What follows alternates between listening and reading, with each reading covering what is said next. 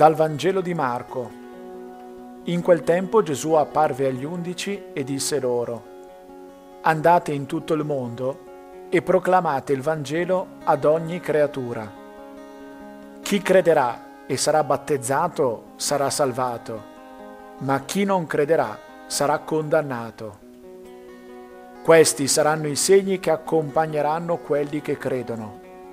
Nel mio nome scacceranno demoni parleranno lingue nuove, prenderanno in mano serpenti e, se berranno qualche veleno, non recherà loro danno.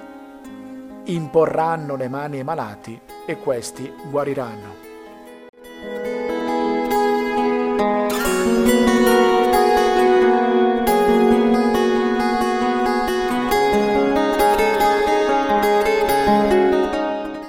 In ambito calcistico si suole dire che i tifosi sono il giocatore numero 12.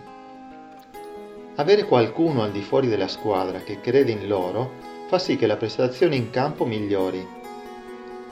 Difatti, per garantire l'imparzialità, di solito si giocano due partite contro la stessa squadra, una volta in casa e l'altra si è ospiti. Se avere la fiducia di un gruppo di tifosi può modificare il comportamento in campo di una squadra cosa potrà fare in noi sapere di avere la fiducia di Dio? Che effetto fa sapere che Dio si è fatto uomo in Gesù per amarci da vicino, che ci ama fino a consegnare la propria vita sulla croce portando su di sé tutti i nostri mali, passati, presenti e futuri? Che è risuscitato redimendoci e che ora è con noi fino alla fine dei tempi? Tardi ti amai, bellezza tanto antica e tanto nuova. Così si esprimeva Sant'Agostino dopo il suo incontro con Gesù. Anche a me è successo qualcosa di simile. Mi è parso che tutta la mia vita, prima di quell'incontro, fosse stata sprecata, senza senso.